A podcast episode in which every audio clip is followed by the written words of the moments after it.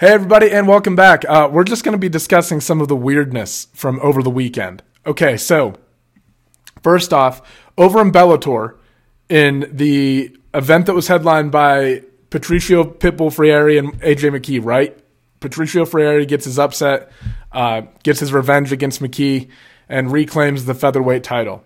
That was I honestly I I have to go back and rewatch that fight. Um, I thought it was close. Um, you know, I don't know. I know McKee was upset afterwards, but I do kind of feel like Freire was doing a much better job picking him apart. But I'd have to rewatch it to give you guys a definitive decision. But I felt like Freire won the fight. Um, but the weird thing that really happened over the weekend is it almost feels like when this illegal stuff starts happening, right? Like the shit that's like the these fouls, I guess if you want to call them that, for um, in these fights, right? Like these illegal blows and stuff that end up it forces the judges or the referees rather into these kind of odd positions where they have to make a judgment call about what to do with the fight, right? So it starts off on Friday night in the 205 pound title bout between Corey Anderson and Vadim Nemkov, right? Corey Anderson started off maybe a little bit slow. I felt like Nemkov was starting to like got started get what like did had a good early first round, but then Anderson started taking over and being able to get on top in the second and third, right? But in the third round, he lands a headbutt from like I think like they were kind of in side control if I remember correctly. I know Anderson was on top. And it splits Nemkov open. They end up calling it a no contest, and Nemkov retains his title. Now, fast forward to last night, and one of the fights on the prelims was between Chris Bar- Barnett and Martin Buday. And in this fight, Martin Buday had been winning two rounds, definitely won the first two rounds, in my opinion, and then gets into the third round, has Chris Barnett pushed up against the cage and lands an illegal elbow to the back of the head that stops the fight. We're about two minute, two and a half minutes into the third round. Dan Miragliotta decides to call it he decides to send it to the judges' scorecards. It's ruled a technical, unanimous decision win for Martin Buday, despite the fact that he ended the fight with an illegal blow. Okay? So, two instances where illegal blows were landed and you had two different outcomes so far, right? Now, the same thing happens later on the main card, right? In the UFC main card last night, in the fight between Caio Borralho and um, Gagiel Margegiov. And it's this is what I mean. It's weird. It's almost like this external force that kind of like seeps its way into like all of the fights for that weekend and like permeates all throughout it, right? And like spreads. And it's like, ah, we're dealing. I think there was another illegal knee at some point during this card too that didn't end up resulting in the fight ending. But there are three instances right there where illegal blows ended the fight. And in the case of Caio Borralho, there was a minute left in the third round. Borralho had clearly won the first two rounds, and again was winning the third. But while while Gadzhi's hand is planted on the mat and they're up against the cage, Caio Borralho lands an illegal knee that ends the fight, basically, right? Like Godfrey says he can't continue. And there's some confusion about the doctor saying that he potentially could continue. And it's like, okay, each of the instances are a little bit different.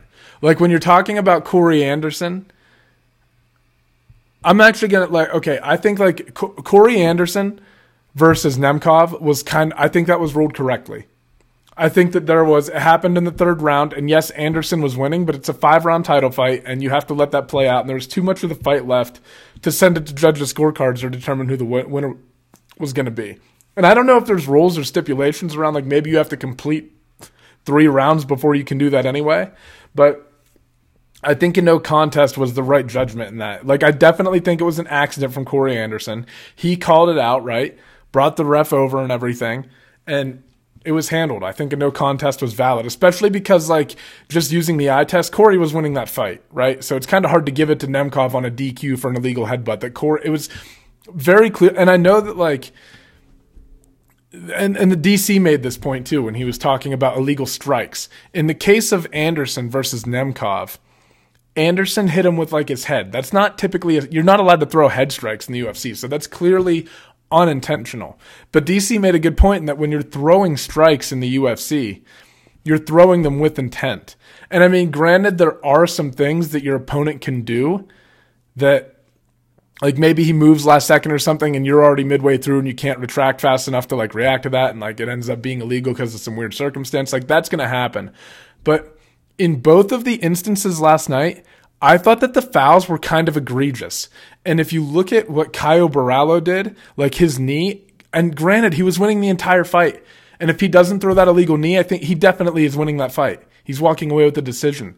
But they deducted a point, right? So it was clearly illegal. And Borralho was arguing that it should have been legal because his knee wasn't on the ground. And to me, that indicates that Borralho doesn't have a firm understanding of what the rules are. And as an athlete, that's on him. You shouldn't be I I mean like you have to enforce this stuff some way, right? And a disqualification is a tough penalty to pay, but when the rules are very clear and you're not under it's on and I know they're confusing, but if you're going to be a professional athlete in the UFC, it's on you to understand them and know what to do in those situations. And know that and his hand was very clearly planted. It's it's a complicated situation because everybody's going to look at that fight and say, well, Borralho would have won anyway. And it's true, but it's also like, don't you have to at some point enforce the fact that the blow was illegal? You know? Like, you almost have to, like, you have to, you can't take a point from somebody and then let them win the fight at the end if the fight ended due to an illegal blow that the other person couldn't continue. And is there maybe a loophole there where somebody could take advantage of that if they're down in the fight? Yeah, but on the flip side, like if you I'm I'm saying like you could act put on a front, make it worse than it is, but you got hit with the illegal shot, so it doesn't it doesn't really matter. On the flip side of that though, if you're winning a two round fight, if you know that you're up two rounds and you get into the third round, you could throw something that seems unintentional and it's just a slippery slope. Like you could land something that was unintentional, that's illegal, that could potentially stop the fight and be awarded a win still, right? So there's problems on both sides of it.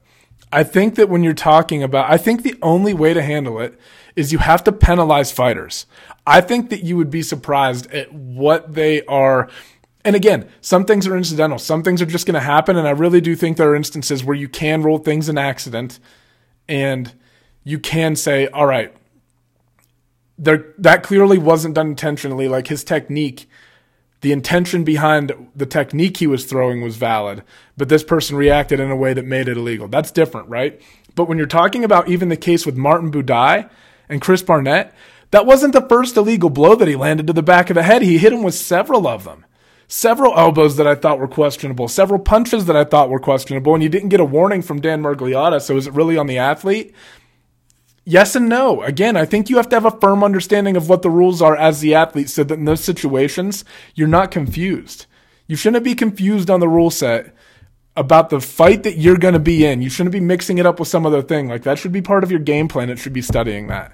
You need to be well rehearsed in that, in my opinion. And Buday, in that situation, despite the fact that like you, it's a well-known rule in MMA too that you can't strike to the back of the head.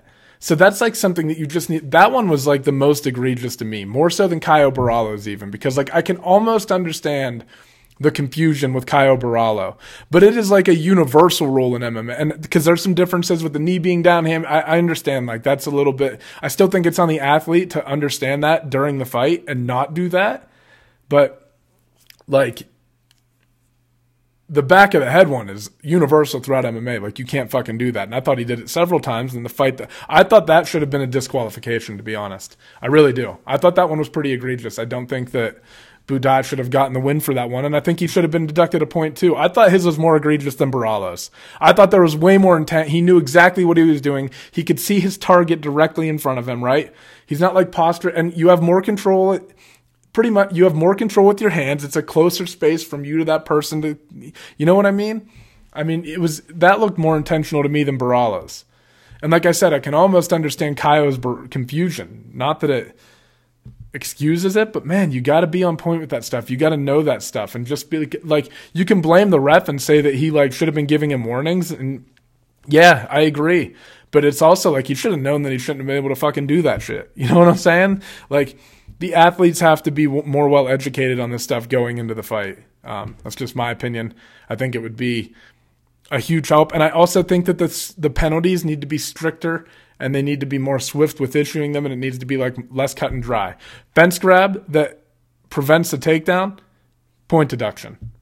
Eye poke, point deduction. Start deducting these fucking points, and I think you'll be surprised at how the numbers will come down.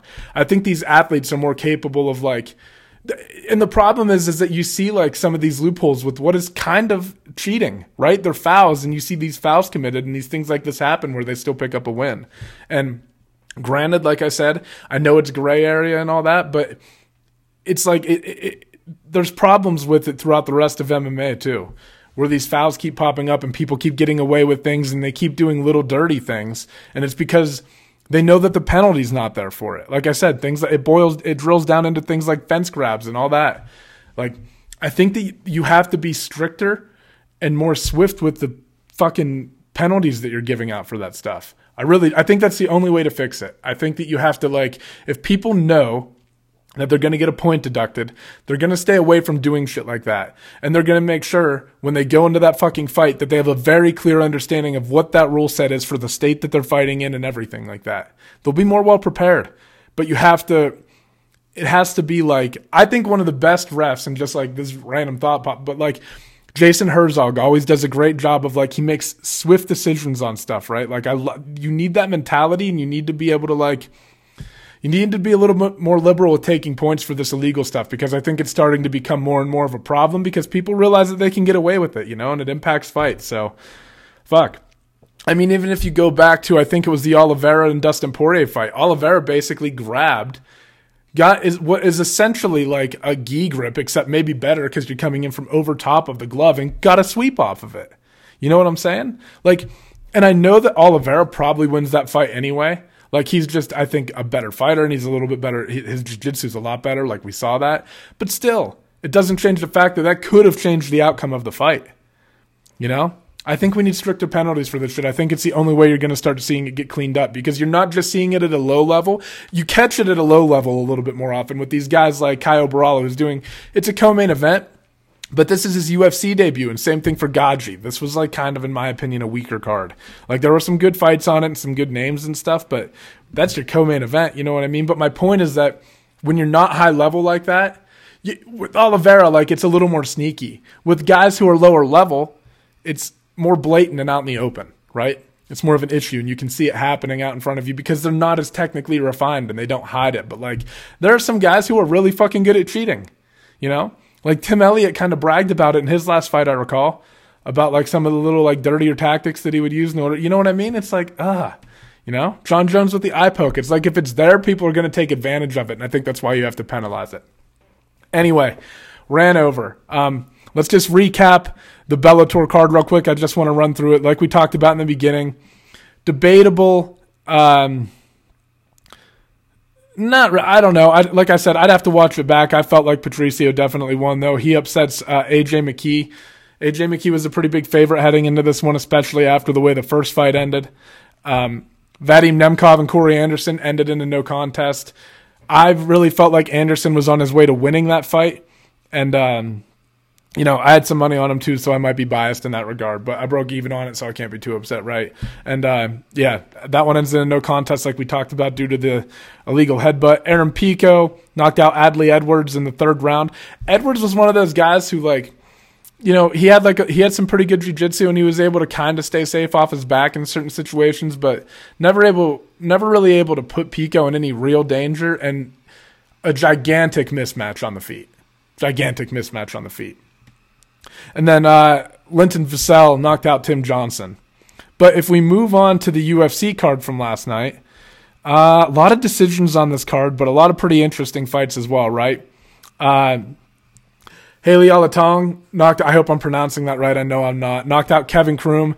Went to the body with the left, came over top with the right, and then back up top with the left hook. Beautiful fucking combination. Put him out 47 seconds into the first round. Um, that was a hell of a way to knock out or kick off the the prelims. Sam Hughes advanced to six and four. I'm pretty sure she's six and four now with her win over Istela Nunes. And when this fight first started getting going, you were like, "Oh man, Sam Hughes is in a lot of trouble." Like Nunes was looking sharp, landing with everything right, like just looking crisp. And then Sam Hughes in the second round was able to get some momentum on her side, right? Get some takedowns going. And then in the third round, she looked a little bit sharper with her striking, like she was touching Istela Nunes up and she was able to grind out a majority decision victory. And that's a big win for Sam Hughes. Um, I'm a big fan of Sam. I actually think Sam Hughes is actually pretty talented, to be honest. Um, I think she has a lot of promise, and I think that she you see her grow a little bit every fight. And this was a, you know, a fight that she was a big underdog in, and she thought fought through a lot of adversity in the fight to get that victory. So big win for Sam Hughes. Jordan Leavitt versus Trey Ogden. Just being honest, I felt like this was probably the most boring fight on the card. Um, Jordan Leavitt just kept landing that little kick over and over again, and Trey Ogden kept walking him down and trying to land like straight one twos and stuff, and just not a lot of action. There were some takedowns back and forth, but just not the most exciting fight. Um, split decision victory for Jordan Leavitt. I could have seen it being scored either way. Each guy probably stole around, and it boiled down to how you saw. I think it was like. I think the first round. I think Leavitt won the third round with his grappling. He maintained a lot of top control. Ogden probably got the second, and I think I, I can't remember which one was close. To be honest, I like like I said, this fight was one of those where it was just kind of like the same thing kept recurring over and over and over again. Right, like someone would get on top, and then so, they'd get up, and then like there'd be Leavitt throwing his little leg kicks and Ogden looking for the same combination over and over, backing Leavitt up, and then Leavitt would be on top. It was just, you know, like, I don't know. I didn't find it very exciting, but it was a good win for Jordan Leavitt either way. Um, Martin Buday and Chris Barnett, this fight that we just talked about with the illegal blows, I really felt like Buday landed a lot of illegal shots to the back of the head in that sequence that he had Barnett up against the cage with. And I feel like he should have been disqualified, man. I mean, I know he won and he dominated that entire fight and he implemented his game plan on Barnett. He leaned on him. He made himself heavy, beat him up in the clinch, up against the cage, all that stuff, right? He did everything perfect. Except at the end, he had a failure to understand the rules. And I under, I get it, guys. Like Dan Miragliotta maybe should have been giving him verbal warnings and made it more clear that he was threatening the back head, like saying, watch back head, watch back head, something like that, right? But at the same time, I really feel like it's on the athlete to understand these rules as well.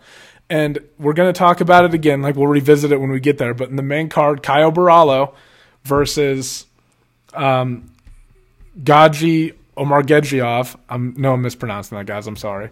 But if you look at that fight, it was an illegal knee that ended things in the third round, right? With only a minute left. Um, I don't know. I feel like that one was a little more excusable, but and like I said, the knee thing, or like I said earlier in the podcast, the knee thing gets confusing. In this instance, back of the head, that's a universally known rule that you can't hit people to the back of the head, right? And I felt like Buday was kind of like targeting a little bit and maybe felt like he wasn't getting the warning and kind of, I don't know, it just felt like he wasn't he certainly wasn't trying to avoid hitting the back of the head, right? And then he ends up landing a blow that ends the fight. I know he dominated the first two. I thought this one was the most egregious of the weekend. Like I said, I thought there should have been a disqualification. Anderson versus Nemkov over in Bellator, not that bad. Probably the most forgivable actually because it was a headbutt and clearly unintentional on Anderson's part. Um, this one I thought was the most intentional, and there were blows leading up to it that were illegal as well as the blow that finished it. So I kind of thought DQ here. Rafa Garcia picked up a big win over Jesse Ronson. Um, looked good, got his wrestling going. You know what I mean? Which is always like the the better wrestler in situations like this. Like Jesse Ronson's very talented on the feet, but he struggled against the takedowns in the past. And you know, you can work on it and try to get better at it when you, but when you go up against somebody who just like nat, like Rafa Garcia, he's not like working on it. He's he's got it. You know what I mean? Like those things come naturally to him, and he was able to pick up a big rear naked choke victory in the second round. I'm going to do a breakdown on that one, guys, so keep an eye out for that. Um, Drakkar Klose versus Brandon Jenkins. Klose man, just beating him up in the clinch over and over with those uppercuts and coming around with the. I mean, I was really impressed with the amount of damage that Brandon Jenkins was able to take. The fight starts off, Klose gets a nice, t- nice takedown. You know what I mean? Like after an illegal fence grab by Brandon Jenkins, somehow though Drakkar Klose was just able to drag him off to get break the connection to the cage and get the takedown anyway. Jenkins gets back up, but Drakkar Klose, man, just finds a way to keep like grabbing onto the back of the head and beating the shit out of this guy with the right hand and just. Ugh. The guy took some punishment before Klose was able to finish things out in the second round, but big win for Drakkar Klose, who hasn't been here in like we haven't seen him fight in like two years now. So big win. Pannie Kianzad versus Lina Lansberg. Uh, Lina had like a moment in the second round that probably won her the round over where she hit that big elbow and dropped Pannie Kianzad. And it was a good fight, but, you know, Kianzad did what she had to do to win. Devin Clark versus William Knight was interesting. This was the featured prelim. Um, and this move up to heavyweight for William Knight, right? And he's, I mean, he's just not I mean, like he is. He's a massive human being, but like his bone structure or something is just not built for that weight class, right? I mean, granted, he fared well, and he almost actually. It's hard to say that, right? Like it's you just go on tough stretches when you're fighting guys that are super talented in the UFC. He did look good against Devin Clark, right? He stuffed the takedown early, threatened with that standing guillotine, hit him with a big shot that hurt Clark. Um, but in the second round, Clark was able to get a little bit of the wrestling going. And then in the third round, got him up against the cage and hit him with an elbow off the break. And then followed up with some punches that knocked William Knight out. So big win for Devin Clark and a pretty good fight. Like I said, I still don't feel like that's William Knight's weight class. I just feel like he could go down a little bit. He had his moments. He looked good. He could have won that fight, but just man, I don't know just feel like he needs to go down again. I don't. I just don't think moving up is the answer for him particularly. I think that's going to be a tough weight class for him to pick up wins in, and his athleticism and strength gets neutralized a little bit by guys who are a little bit just like naturally bigger. You know that bone structure and stuff like that. Strength just comes naturally to them, and they get leverage because of their size and stuff. It's tough, man. Tough weight class. Uh, Mounir Lazzez versus Ange Loosa. This was a great fight. I thought one of the most exciting fights of the night, to be honest pretty much a straight kickboxing match. And while Loosa was able to find some success here and there, for the most part, man, Lazzez was just on fire, picking him apart with everything he couldn't miss. Could have done with like stringing his hands together a little bit more. I think if he landed combinations and, you know, one, two, three, four punches at a time, he probably could have got Loosa out of there with, with how accurate he was. But regardless, just picked him apart for a dominant win 30 27 across the board from every judge.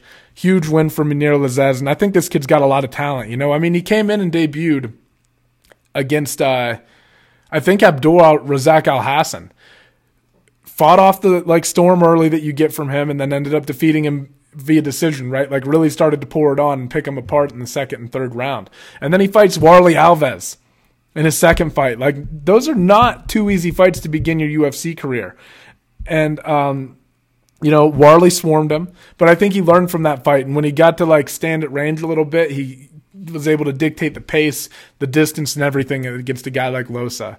So this was a big win for Mounir Lazzez, and I think he's a guy who has a lot of potential. And I think that fight against Warlley Alves, like that's a learning experience for him, right? Like he got fucking swarmed and mauled.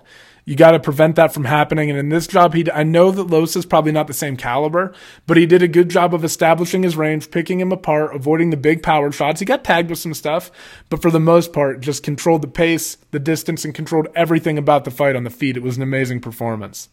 Uh, next, Pat Sabatini taking on TJ Laramie. Man, TJ Laramie came out and was looking good, right?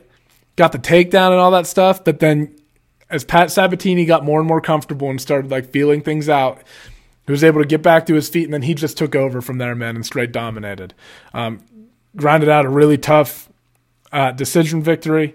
And like I said, after TJ Laramie's initial kind of like hot start, like he got the takedown and everything, it was all Sabatini from there. And like halfway through the first round, Sabatini picked him up and like ran him across the cage with a big takedown, and that's where the momentum just shifted completely in his favor. Took over from there, took him down with the ease, hands started getting going, and like I kind of felt like the odds in this one were actually correct. Pat Sabatini was a huge favorite going into this fight, just because I felt like he had that MMA experience, right? And that like the way he sets his takedowns up. Now, granted, Laramie landed one against him, like a, a nice takedown against him and stuff, but Sabatini just has that experience, like picking guys apart on the feet a little bit and timing his shots really well. He has really great timing on his shots, and he's able to get the fight to where he wants it to be. He's able to attack the back. He's got great jiu-jitsu, and he's got good takedowns, which makes him super dangerous. Because once he gets you down, he can start advancing through your guard and threatening with submissions and stuff because his jiu-jitsu is so good. But he has one of those things that like a lot of the times people who are really good at jiu-jitsu they're like jiu-jitsu specialists and they fight in the UFC or in MMA in general, they have trouble completing takedowns. Pat Sabatini doesn't really have that problem. We haven't really seen it yet. He seems to get it against nearly everybody that he fights. And uh, once he gets it to the ground, like I said, he's pretty dominant. So Pat Sabatini is a problem, man. Um, Mayra Bueno Silva picked up a fight or a win over Wu Yanan. Honestly, guys, um, I expected this one to play out this way. This is the only fight on the main card that uh, that I missed. I literally I was sitting over. I pulled into my friend's house to like watch the uh, card and stuff, and we had to go like replace this like flat tire for this kid who actually goes to our gym, right? And my buddy had like a fucking jack and everything that he didn't have a jack on him. He was driving around a little Prius, got a flat tire. We had to replace it. Anyway, I missed this fight is the fucking point, but Bueno Silva picked up a win over Wu Yanan. This fight right here was one that I was excited for because I felt like the odds makers were given just a little bit too much hype to Miguel Baeza. I understand that he like I I understand that Baeza has really good technical striking and it looks super fucking clean and it is super clean and he has good jiu-jitsu he's a very talented mixed martial artist but if you look at the portion of the fight that he struggled with like in his fight against santiago ponzinibbio it was the boxing when santiago started getting combos stringing together and got the boxing working uh baeza struggled a little bit and that's what kind of led to santiago being able to take over throughout that fight and guys, Andre Fialho can box. He can box like a motherfucker. That's actually pretty much all he does. He doesn't have a lot else in his arsenal. He doesn't throw a ton of kicks. You'll see him hit takedowns and stuff, but they're kind of like incidental where he hits some kind of trip or something, right? Like he's not really hunting for them very often up against the cage or anything like that. He's primarily a boxer and his hands are smooth. And if you look at his fight against Michel Pereira, he had a great first round. He was heading him off, had really good movement and footwork and stuff in the first round. Definitely won the first round against Michel Pereira. You know, landing some nice shots on him, boxing him up. And then Pereira started getting the variety and everything going and landing with a little bit more unpredictability and stuff.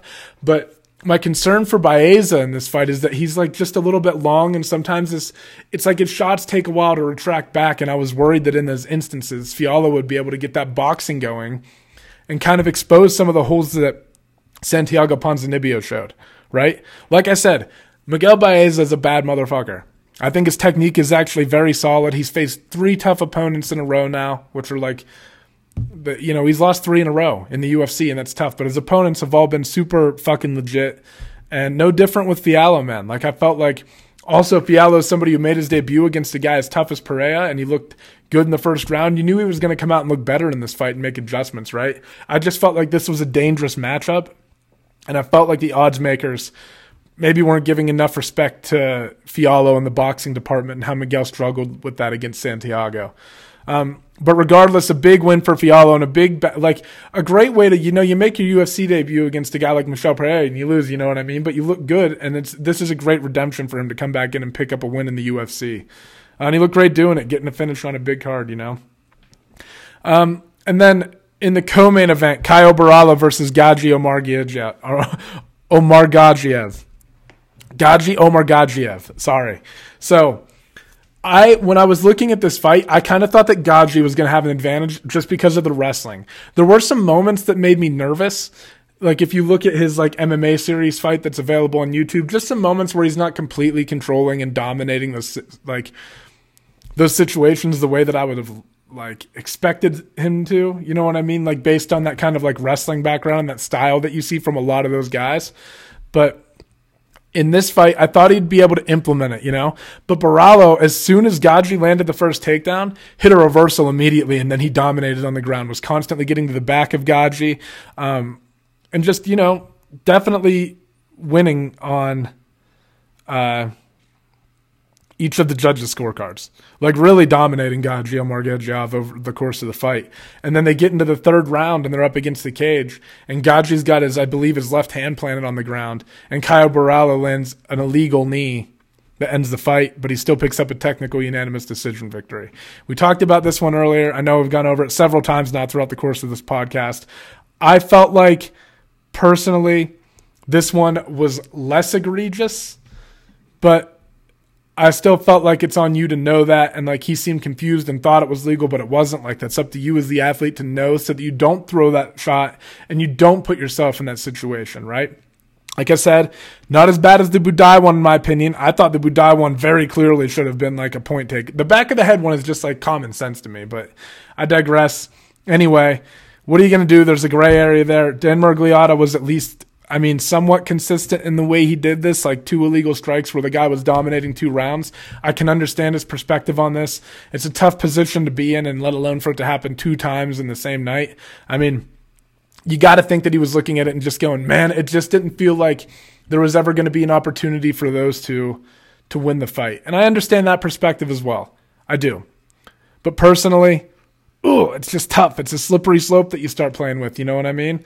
It allows for all these loopholes to start working their way in. And I don't know. I kind of felt like the Borralho one, I can understand. There was a minute left. Godfrey was not going to win that fight. He wasn't going to do anything. But there's an argument that Barnett wasn't either. So, fuck. I don't know but you never know for sure. That's the crazy part about MMA. So I don't know. I don't know. Complicated. And then, guys, in the main event, this was the most surprising fight of the night to me Belal Muhammad versus Vicente Luque. Now, I thought, I, I put like I felt strongly about this fight that Vicente Luque was going to be able to finish Belal Muhammad. I just felt like the striking was too sharp, and I didn't think he'd get it done quickly because Belal's good, and I thought it would take time to weather him down. And Belal's got good cardio, he's got good everything, he's more well rounded than when they fought in 2016. But I really thought that over the course of the fight, Luque would just be able to pressure him, head him off, and just start connecting with things that were eventually going to hurt Belal, right? But Belal Muhammad showed why he's fucking legit, man. Like, very legit. Vicente Luque is only 30 years old. He's an absolute fucking killer, you know? And you watch, like, the fight against Wonder Boy, and some people start going, oh, well, maybe this is like, you know, Wonder Boy's reaction times and stuff weren't there. Man, I don't think you can say that about Vicente Luque. I thought Belal Muhammad, despite the fact that he was moving backwards, was doing a great job of pulling Vicente Luque into things. And at first, Luque was kind of getting ahead of him with the stance switches and stuff. But then you started to see, and midway through that first round or so, especially, when Luque hit a stance switch, Belal immediately got in on a double leg and drove him across the cage and got the takedown and was able to stay there. And once he realized that he could get on top, right, he knew that he could control him from that position if he could put him there. It's like once they once you come to that realization as a fighter, you're gonna hunt for that throughout the fight. Also, though, other than that, Belal was doing a great job of countering while moving backwards and getting his own striking going and luring Vicente into traps. And you know, I really think that after you land that initial takedown in the first round, that's what really starts opening your striking up because you start like you as you start moving, Vicente has to worry about keeping his hands down to defend the shot if it comes. So it allows you to start coming over top with things and you kind of found that success, you know after it was like once you establish that initial takedown, it starts to open up the rest of your offense. I think in terms of pure striking, Luque is undoubtedly a better striker than Belal Muhammad. But when you add in the grappling, and this is a mixed martial arts fight, Belal Muhammad is a perfect example of like, all right, I was struggling a little bit early on. I think Luque was picking me apart a little bit with the leg kicks. Got that takedown though. Oh, now here comes my striking when I'm moving backwards because you're worried. I took you down with my back against the cage, right? So now you're worried that I can take you down while moving backwards, and that lets my hands start opening up while you're putting pressure on me. So it's good for Belal. You know what I mean? That first takedown, I really felt in the first round set the tone for the fight and started to open things up for Muhammad throughout the entire fight. He did a great job of getting on top, wrestling. You can't take anything away from him, man. Like I said, I thought that Vic- I was very confident in Vicente Luque in this fight. Not only to win, but I thought he would get Belal Muhammad out of there. And Belal Muhammad proved, I think, a lot of people wrong last night and showed that he, he's legit. And you know, he's calling for a fight against Colby Covington. But I kind of think the fight that he should take right now, because you got to think that if you look at what Hamzat just did in the war he had against Burns, Hamzat is not in a position where he's going to be denied right now. Hamzat's probably going to fight Colby Covington on ABC, as Dana indicated, right? He's got to be the next person to fight Colby. Belal Muhammad's win over Vicente last night was super impressive, but it's not enough to get him a title shot against Usman. The two guys that I think make the most sense for him are Leon Edwards and Gilbert Burns. And you got to wonder what Leon Edwards is thinking right now because he's got to be thinking that he maybe deserves the shot against Usman. Usman's talking about boxing Canelo. Like, Hamzat's probably fighting Colby. And you got this area where I think you're the other three that are kind of like there's Hamzat, Colby, and Usman right up at the top right now. I think that's how everybody's looking at the top of the welterweight division after things have played out. Then there's Burns Edwards, and Muhammad that I think are all kind of sitting at that same level right now, and they kind of need to figure out who's who's who. And I think kind of the fight for Belal Muhammad right now, if he wants a lot of attention too, I don't think it's a rematch against Leon Edwards. I think it's a fight against Gilbert Burns, who just had a war and got a lot of notoriety because of it. Right? That fight brought a lot of eyes to Gilbert Burns. And I think that your money fight is right there right now. And he's coming off a loss, so you have a good angle to fight a top guy. And man, Leon Edwards has to fight, dude. He has to fight. I don't know who he's going to fight or what they're going to do, but like Dana White's not a fan of the whole sitting out thing. And when you got you know, Leon saying he's going to sit back and wait for a title shot. You got people like Hamza doing the things he's doing. I don't know, man. I don't know. I'm I'm more interested in a fight between Belal and Gilbert Burns than I am Belal and Leon Edwards right now. Just personally. I don't know. Leon Edwards is in an interesting position because he's undoubtedly one of the best in the world right now. But it's like 170 is kind of stacked near the top. Like I think you got Usman. Like I said, you got those top three right now. It's very clearly Usman, then it's very cl- clearly Covington, and I think Chimaev just showed that he's that number three right now. But then that like, like I said, there's like that layer right here that's super competitive right now, and it's like a Shark Tank, and they got to fight each other a little bit, you know. I just don't think we've seen enough from. I know how good Leon Edwards is, man, but I just don't think we've seen enough activity from him, and especially when, like I said, when Hamzat's doing the shit he's doing, exciting ass fights like that against Burns. Ugh. I don't know. Maybe the fight is Muhammad versus Edwards too because it ended in that eye poke. Maybe you get some closure there and find out what would have happened. But you know, then it leaves you like I don't know. It's going to be interesting to see how 170 shakes out. But I think that if Belal really wants a fight right now, I wouldn't be calling out Covington. I'd be calling out Burns. He's also coming off a loss and he's still one of the top guys in the world. So maybe a little bit of chance for you to like ride some of your positive momentum against some of his losing momentum, if that makes sense. So I don't know, man. We'll see. 170's in a really interesting place with a real a lot of really good fighters right now. And last night's main event was a great main event. I love that main event. Right? Like those are two Luque is a fucking killer. Muhammad's been on the up and up, winning his fights. It's just like the underneath that's weak. Like your co-main event are two guys making their UFC debut who no nobody's ever heard of, and you're hoping that maybe they have like an exciting fight or something, and it's like, oh, look at these guys, we're gonna put them on, they're gonna do great, maybe, but maybe it ends like it did and they make a mistake like an illegal blatant knee like that as well, you know? And I don't know. it's just like it's interesting. Like if you read through it, like I know there's some good. Like Pat Sabatini, in my opinion, is one of the Sabatini, Lazzez are probably two of the most promising fighters on the card, in my opinion. Fialho definitely. I mean, like it was a good card. There's just no like there's no real name value there. Like, give us someone in the co-main event who we're excited about watching. You know what I mean? I don't know. Anyway, I'm just going to wrap this one up, guys. Like I said, I think later in the day, I'm going to uh, record a breakdown for the Rafa Garcia fight. But uh, yeah, that's it. Uh, if you guys enjoy the content, do me a favor, hit the subscribe button, give it a thumbs up, all that good shit. I appreciate you. Thank you for tuning in. Bye bye.